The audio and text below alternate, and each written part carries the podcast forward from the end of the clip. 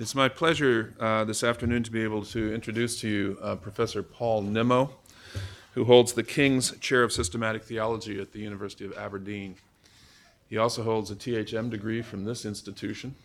I've known Paul for years. When Paul first came to me as a student, he was my advisee.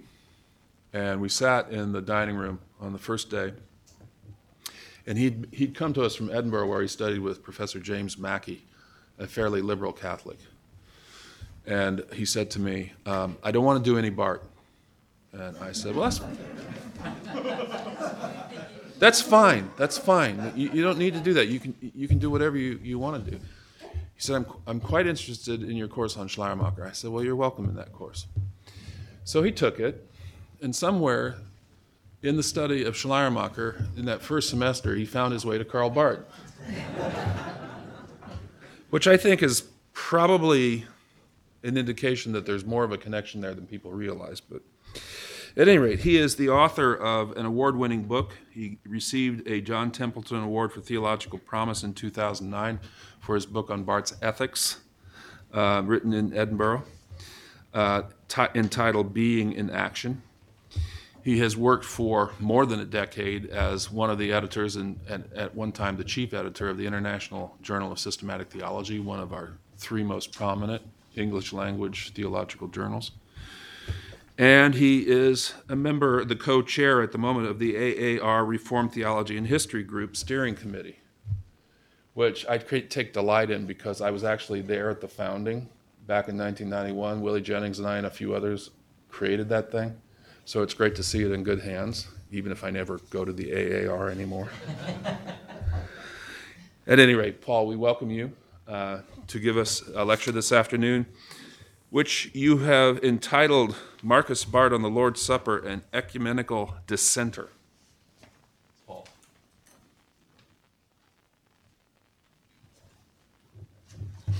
It's a very great pleasure to be here with you for this conference. And I'm very grateful indeed to Bruce McCormack, the director of the Barth Centre, and to Kait Dugan, its curator, for the invitation to be here and for all their labours in arranging this event.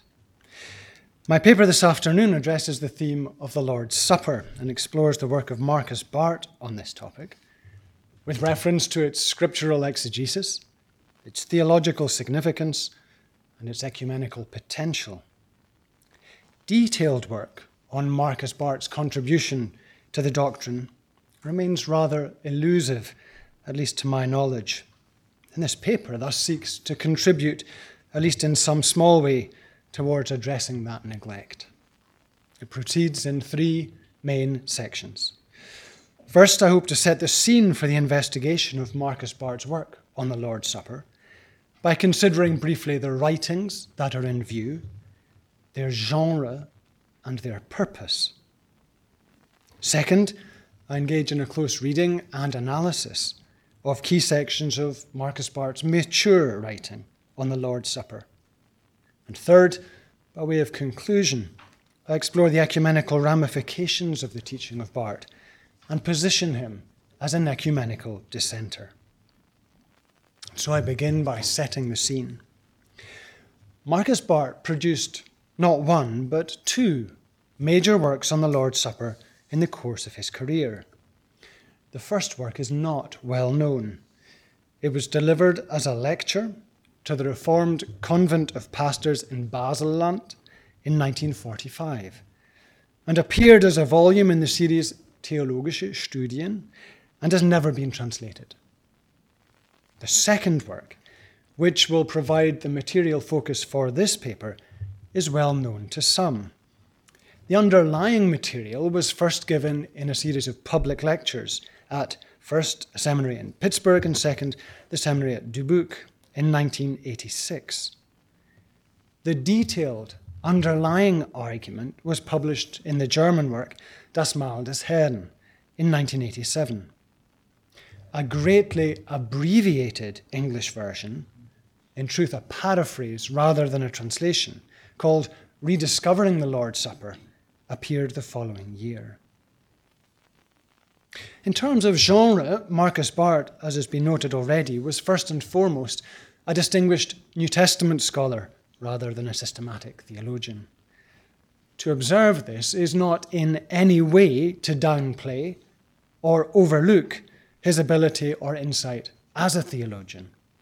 Both his works on the Lord's Supper are full of theological vision and demonstrate a keen knowledge of historical theology and of contemporary developments, conversing at different points with an array of systematicians. However, it remains the case that in both of these works, the primary object of analysis is the biblical text. The architecture of the work is structured around exegetical study, and the principal dialogue partners are scriptural exegetes. Indeed, at one point in the second work, he explicitly speaks of his task as being, to the best of his ability, to listen to the biblical witness and the polyphonic chorus of its interpreters. One might observe that Barth therefore inhabits the same kind of landscape of modern theology as we do, one governed by subdisciplinary silos of the kind regularly critiqued, yet seldom actually addressed in the contemporary academy. But there's more here, and that is Barth's insistence that precisely theological and practical advances in respect of the Lord's Supper are to be made on the basis of exegesis, and exegesis alone. He writes Bible study is necessary whenever a church is open to being reformed by God's Word and to rediscovering the meal instituted by Jesus Christ. The word rediscovering there is prophetic of his view of the supper, as we will see. We will see. There's thus a profound commitment to the Reformation teaching of sola scriptura, with all the implications that brings in respect of the relativization of church tradition, even as it relates to the early church. The result downstream is that one should not expect from Barth a treatment of the Lord's Supper that is systematic or comprehensive. Barth is not writing a dogmatic treatise, but conducting biblical exegesis. He leaves a dogmatician with work still to do in teasing out the wider theological implications of his interpretive decisions and to bring those decisions together within a larger doctrinal framework. As for purpose, Barth's writings on the Lord's Supper arise out of a real dissatisfaction with the current church teaching and practice in respect of the Lord's Supper, and this for multiple reasons. First, he laments the features of the way in which the Lord's Supper is currently celebrated. The meal is said to have a somber and depressing mood, to make its guests tremble, to create the impression that only individual salvation is in view, and to pay no attention either to the human body, or to the wider society, or to the whole creation.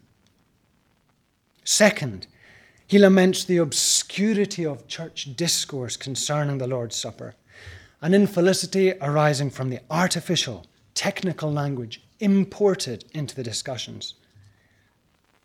Barth comments by contrast the simplicity of the New Testament vocabulary is striking. It's distinguished not only from the use of language in magical or mysterious rites, but also from the use of alien language in educated discussions about the Lord's Supper and in church confessions. And third, he laments the way in which the Lord's Supper has worked as a church dividing issue, not only within, but also between denominations as a means of excommunication. Barth laments that precisely the meal that is supposed to serve community and reconciliation causes more wounds and divisions than healings and reconciliations. It's fascinating to observe, as an aside, that the list of laments rehearsed in 1945 is almost exactly the same materially as the list of laments rehearsed in 1986.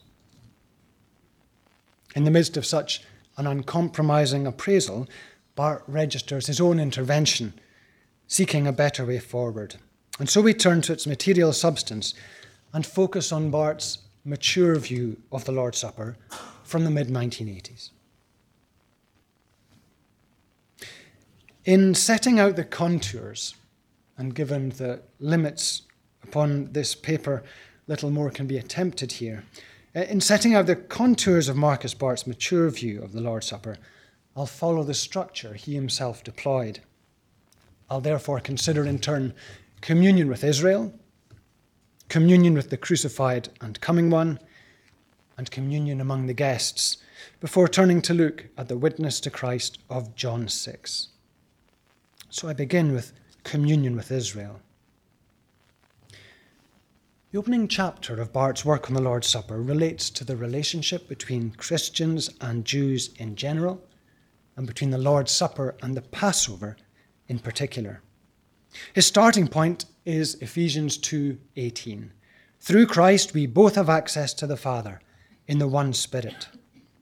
And Barth comments that Gentile Christians, which we are, cannot give thanks at the table of the Lord God without the presence, accompaniment, and participation of brothers and sisters from the people of Israel. This theme of connectedness with Israel is one of the central planks of Marcus Barth's exegesis and theology in general.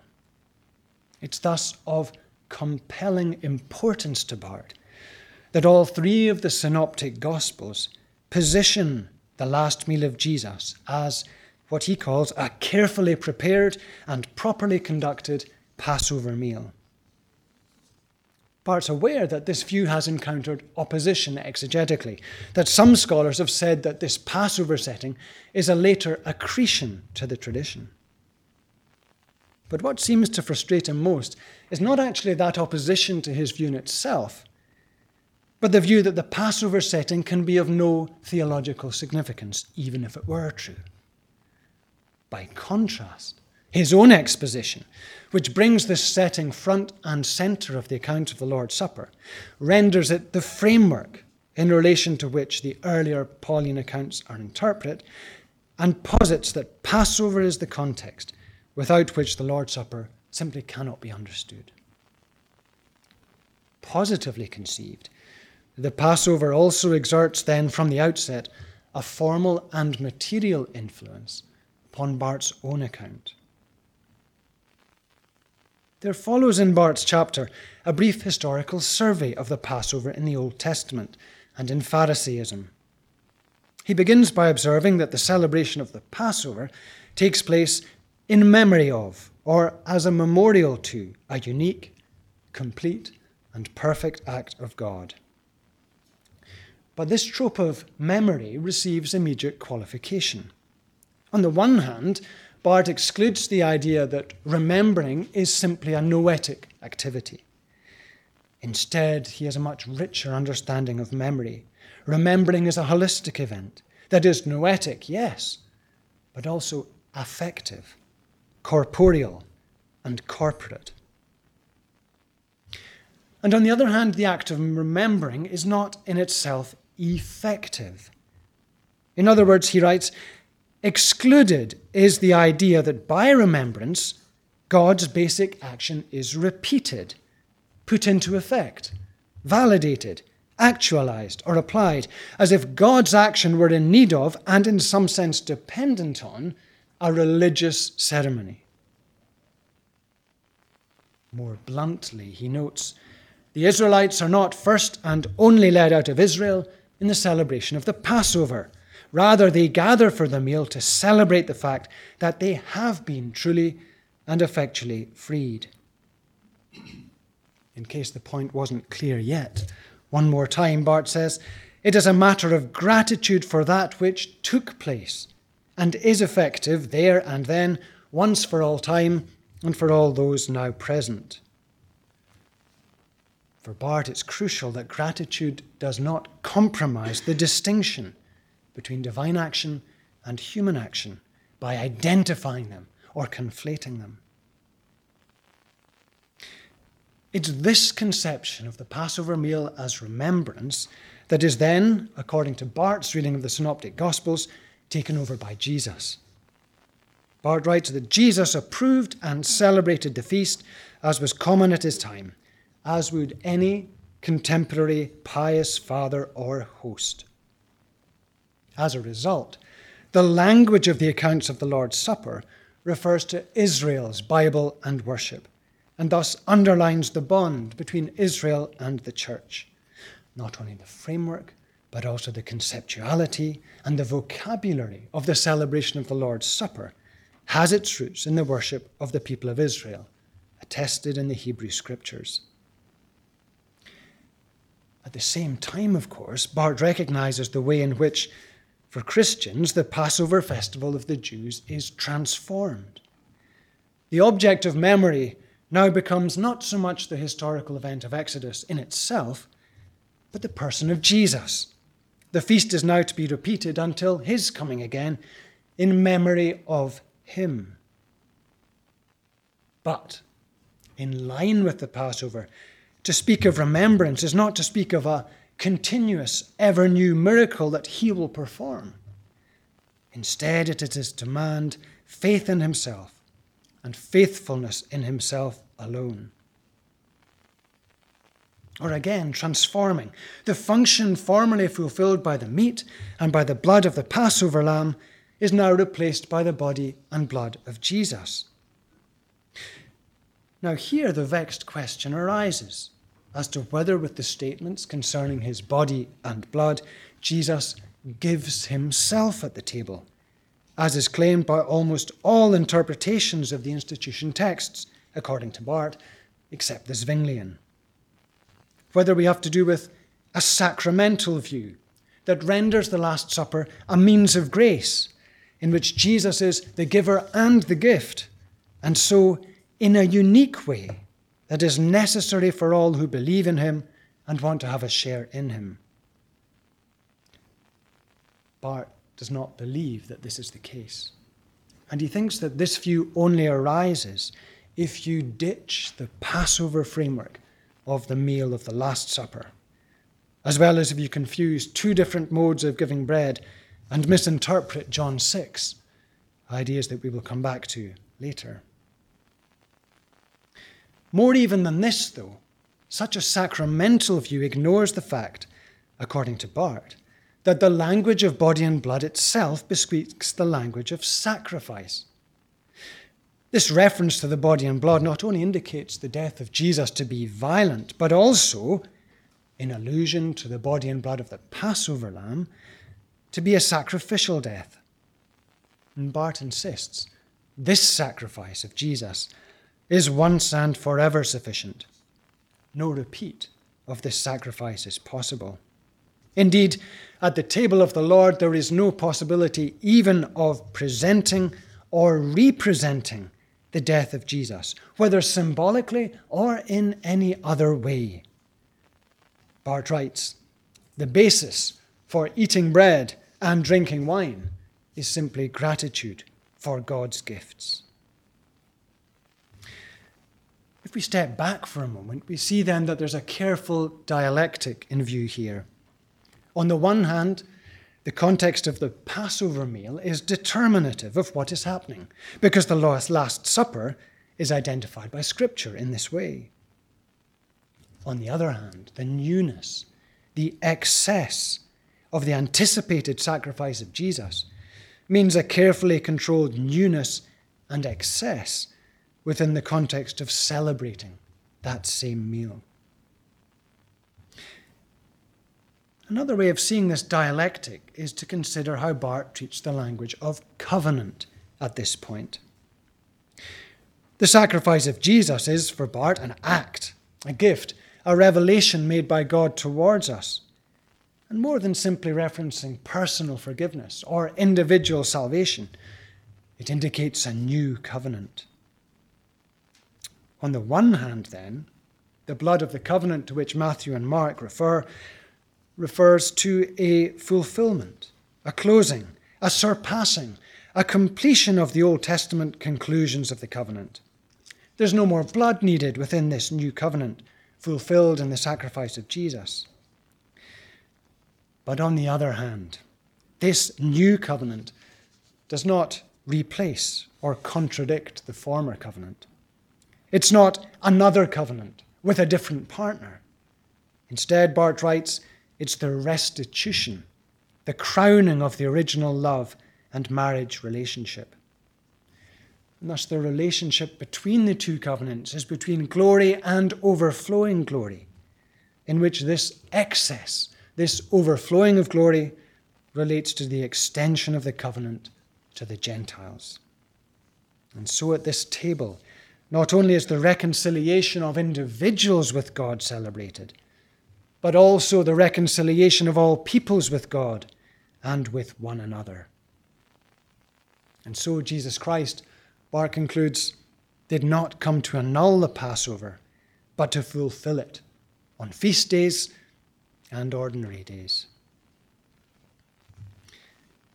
This motif of fulfillment is inseparable for Barth from the forward looking note of promise. And there's a consistent eschatological beat throughout Barth's reflections here.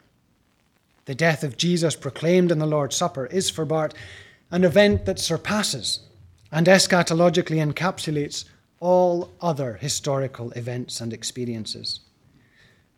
What is given as a firm promise in participation in the Lord's Supper is that Christ's people will be eating and drinking with their Lord at the eternal table.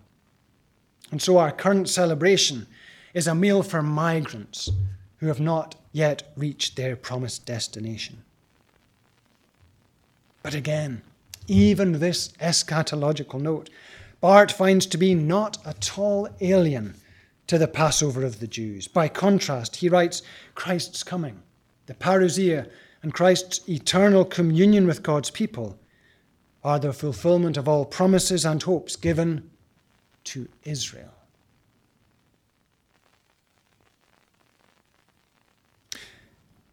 Without losing focus, for one moment on this communion with Israel, Barth turns in the second chapter to focus on communion with Christ. He does so as he moves from exegeting the Passover and the institution narratives to considering the relevant Pauline texts, which he observed combine elements of confession, of narrative, of commentary, and of ethical or practical theology. The first text to receive detailed exposition is the notoriously complex verses 1 Corinthians 10 16 to 17, which speaks of the communion with the body and with the blood of Christ. Of core interest for Barth here is the meaning of the word communion, both positively in respect of communion with Jesus Christ, and negatively in respect of the communion with pagan altars. And it's of particular interest to Barth whether there's a straightforward relationship between these different types of communion. Certainly, according to Barth, Paul is fully convinced of the causative, effective, creative, in short, the sacramental power of pagan cultic actions. He's under no illusions about the danger which the pagan altars pose to the Christians of Corinth. And so the question immediately arises Does the act of the Lord's Supper have the same power? As Barth himself puts it, should now the Lord's Supper be effective, creative, causative, as pagan sacrificial meals indeed were, rather than significant and proclamatory as Israel's preservation in the wilderness and the Jewish priest's participation in sanctified food. The underlying question, parsing it in terms we've already encountered this morning, is this Do we understand the Lord's Supper according to Greek or according to Jewish religion? Barth acknowledges that the Lord's Supper is intimate, existential communion between the participants in the meal and the person of Christ crucified. He writes, it means the death of the one Jesus Christ concerns so fundamentally those sitting at the table that they accept that his death is their death, that his suffering makes them willing and capable of suffering with him, that his resurrection promises theirs, that their life is in him as he is in them.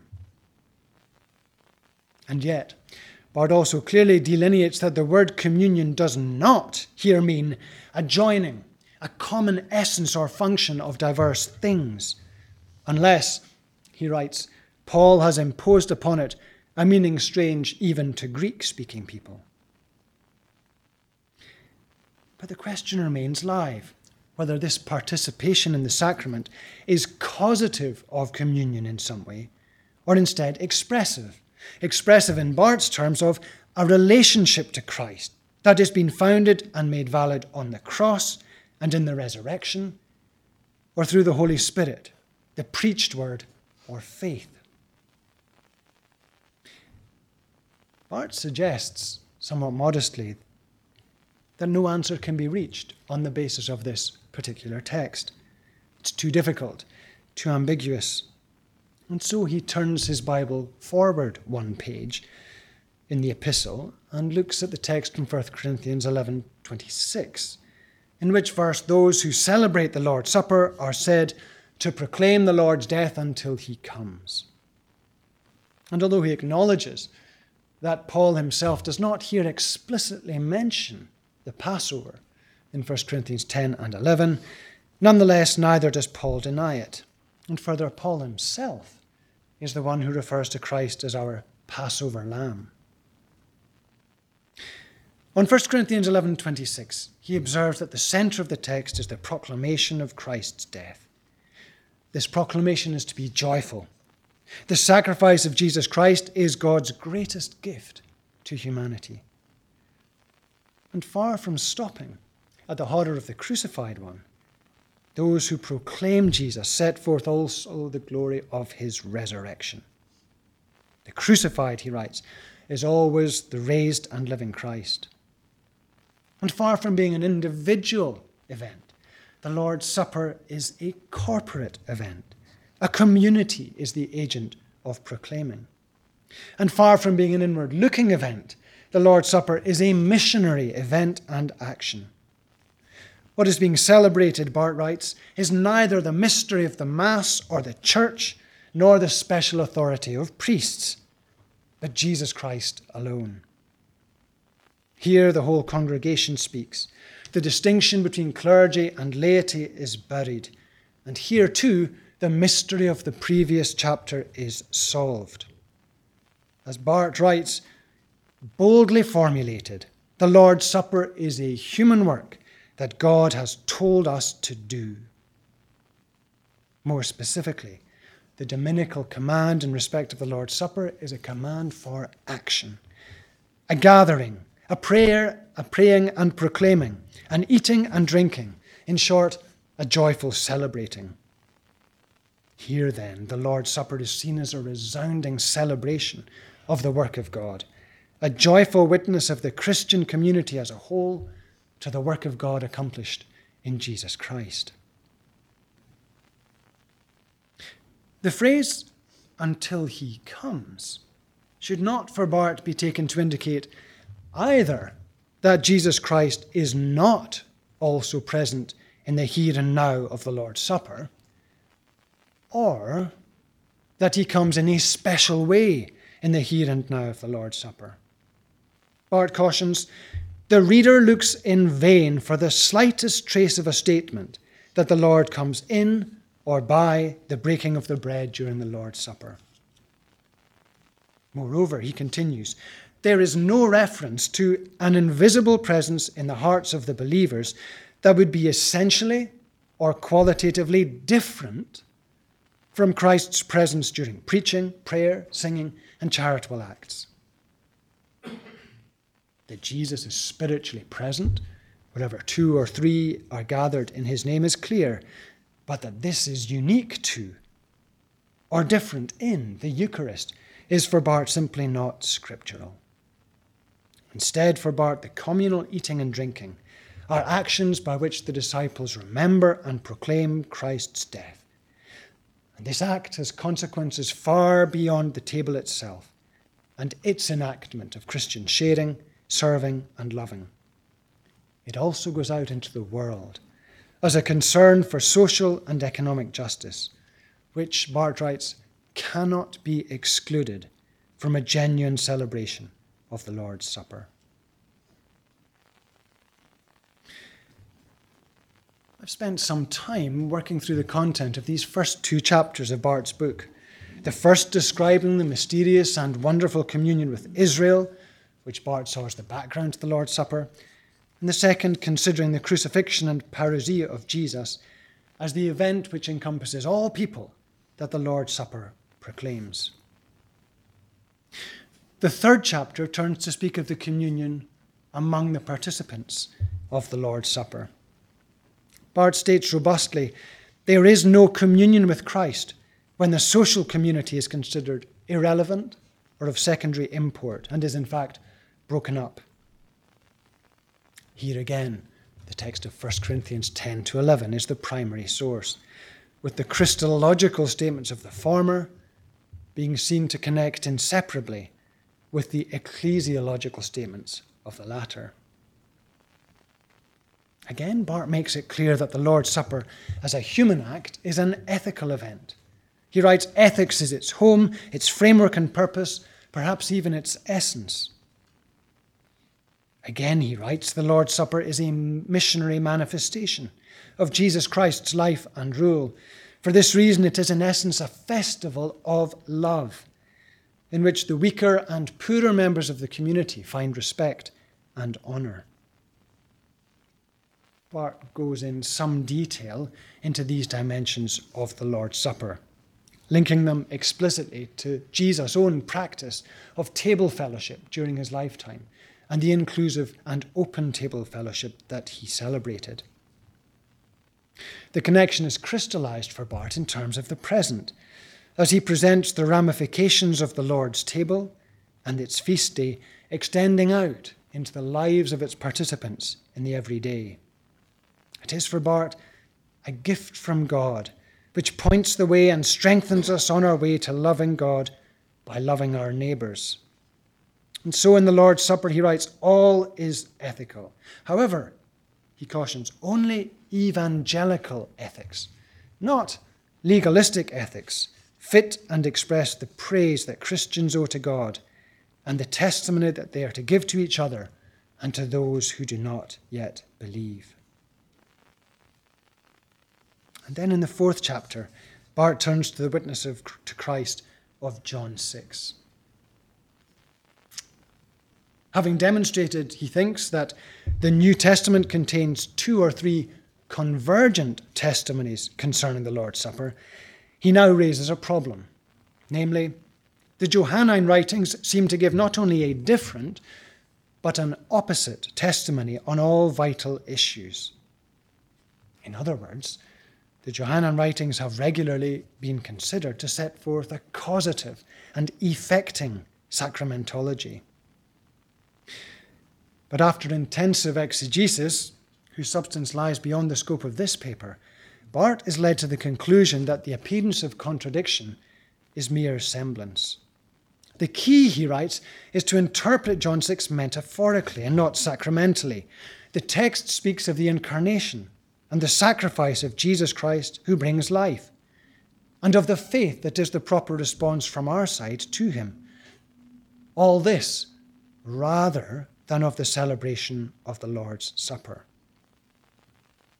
Rather than the bread and the wine being the agents of our inclusion, instead, our inclusion in and knowledge of the work of Christ is affected by what Barth memorably describes as the double power line or lifeline of Word and Spirit. It is these, Word and Spirit, not bread and wine, that Barth describes as God's own means of grace. Jesus Christ, correspondingly, is the one and only sacrament. Let me try and draw together then some of the various strands of Barth's argument that are radical and perhaps instructive. For Barth, the Lord's Supper involves no transformation of earthly elements, no means of grace, no representation of Christ's death, no sacrificial altar, and no clerical caste. Instead, there is a table at which all believers meet and gather to remember the once for all sacrifice of Jesus and to proclaim his name in a celebration witnessing to love, gratitude, and joy amidst the suffering of the congregation and the suffering of the world. In conventional terms, this is clearly a low doctrine of the Lord's Supper, one which rejects the sacramental view of the doctrine that has governed much of the tradition. It rejects not only the high sacramentality of the Roman Catholic and Eastern Orthodox churches, but also the more modest sacramental paths of Luther and Calvin. At the same time, it's a doctrine of the Lord's Supper which bespeaks the centrality and the significance of this celebration in the life of the church. Importantly, then, a lack of sacramentalism does not in any way equate with a lack of importance. It's intriguing to comment briefly here on the theological journey which Marcus Barth had himself travelled to reach this position. In his earlier work, from some 40 years later, some of the same instincts had been present.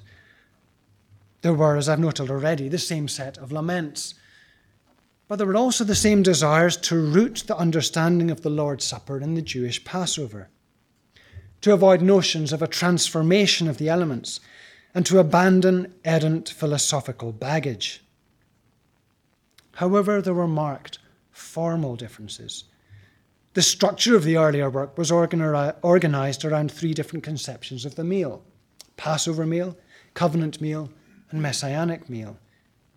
And it concluded with a series of concrete, practical suggestions, even a suggested liturgy that Barth had already used in his own congregation. More important were the substantive differences. In the earlier text, Barth had written of the event of divine deed in human proceeding, being the miracle and secret of the Lord's Supper. He drew on the Lutheran trope of in, with, and under to explain this concurrence of divine action and human action in the sacrament. He spoke of the Lord's Supper as a making present of the death of Christ. And he spoke of the church as being constituted and reconstituted only in the Lord's Supper.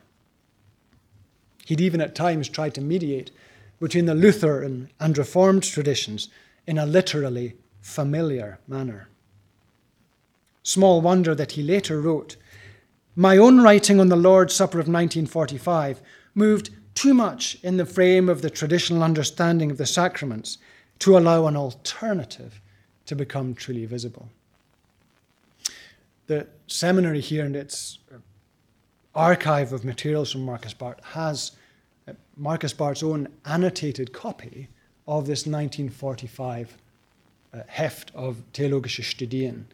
It was mentioned earlier today that Marx's own writing is very, very difficult to decipher.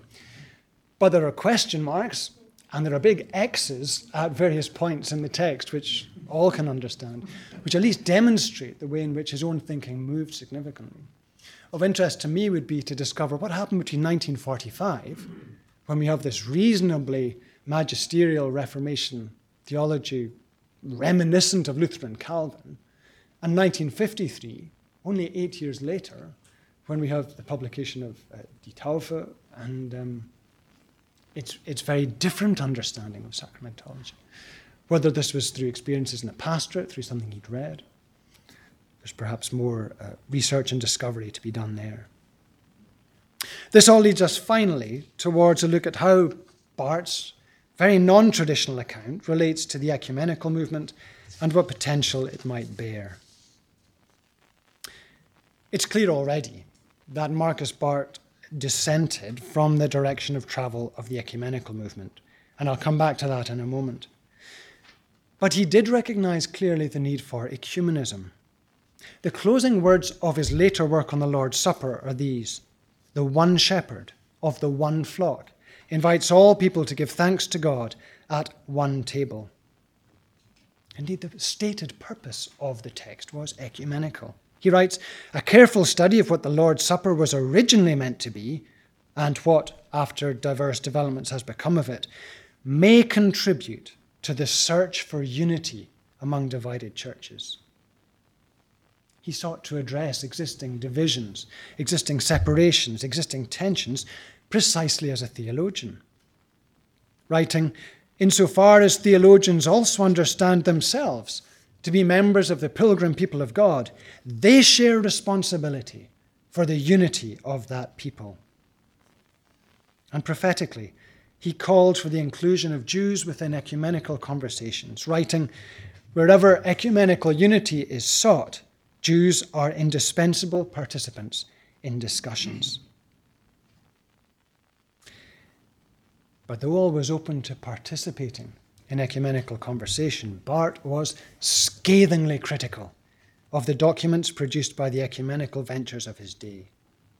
He recognized there had been bold and sincere attempts towards ecumenical agreement and mentioned not only the Lima Statement, Baptism, Eucharist, and Ministry of 1982, but also the earlier work from conversations in Halle in 1937, Arnoldshain 1957, and Leuenberg in 1973. Of all these labours, or at least of all their results, Barth was deeply suspicious.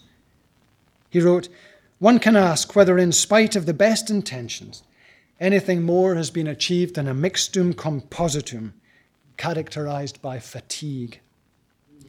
He finds in all of these statements nothing more than what he describes as a version of the Tertullian, I don't know the adjective from Tertullian, Tertullianesque and Augustinian sacramentalism, and of the Greek understanding of mystery that has spread over all the churches, East and West, Lutheran and Calvinist.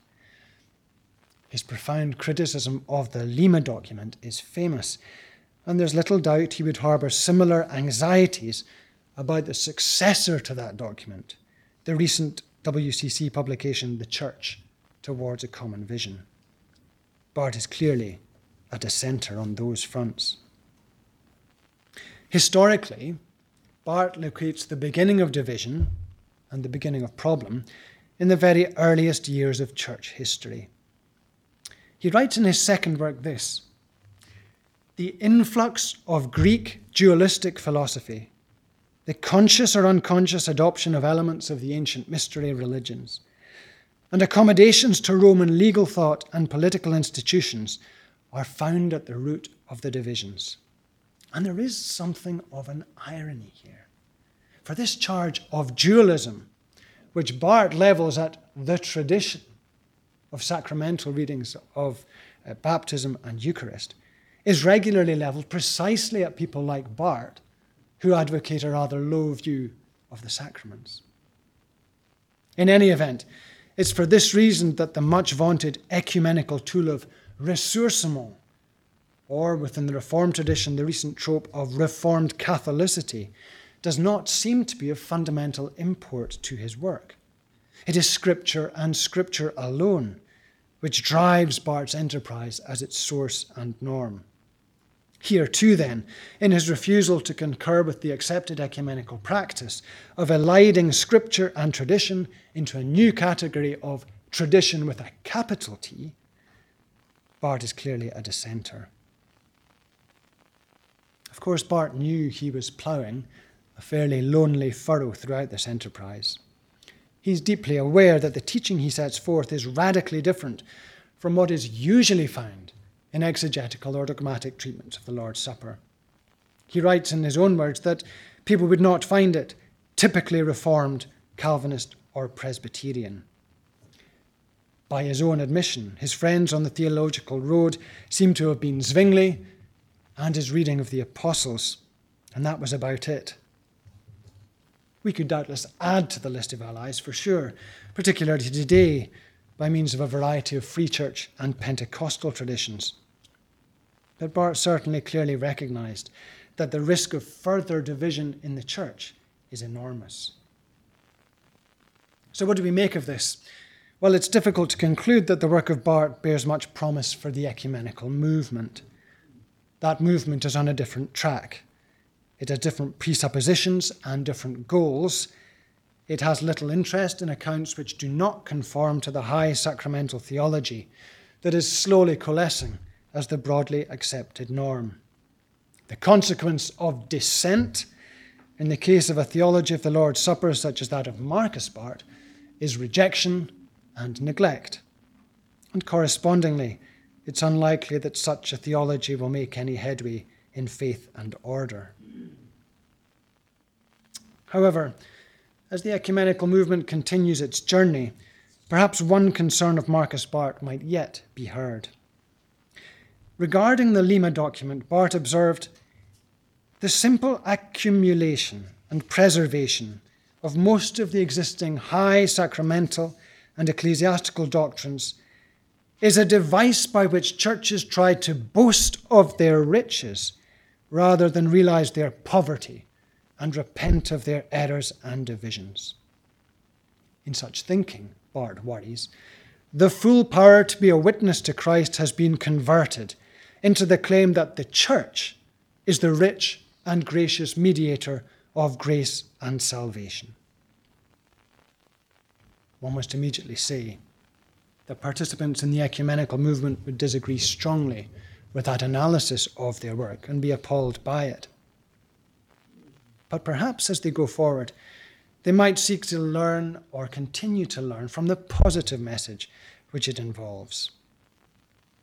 Barth expresses a wish, in respect particularly of the Lima document, that the road to unity begins with repentance, and the attainment of the desired goal requires a renewed outpouring of the Holy Spirit, an unstrained willingness to obey and follow the Lord alone, and the final coming and revelation of Jesus Christ Himself. For all that he dissented from much of its work, perhaps Barth and the ecumenical movement could agree at least on that. Thank you very much.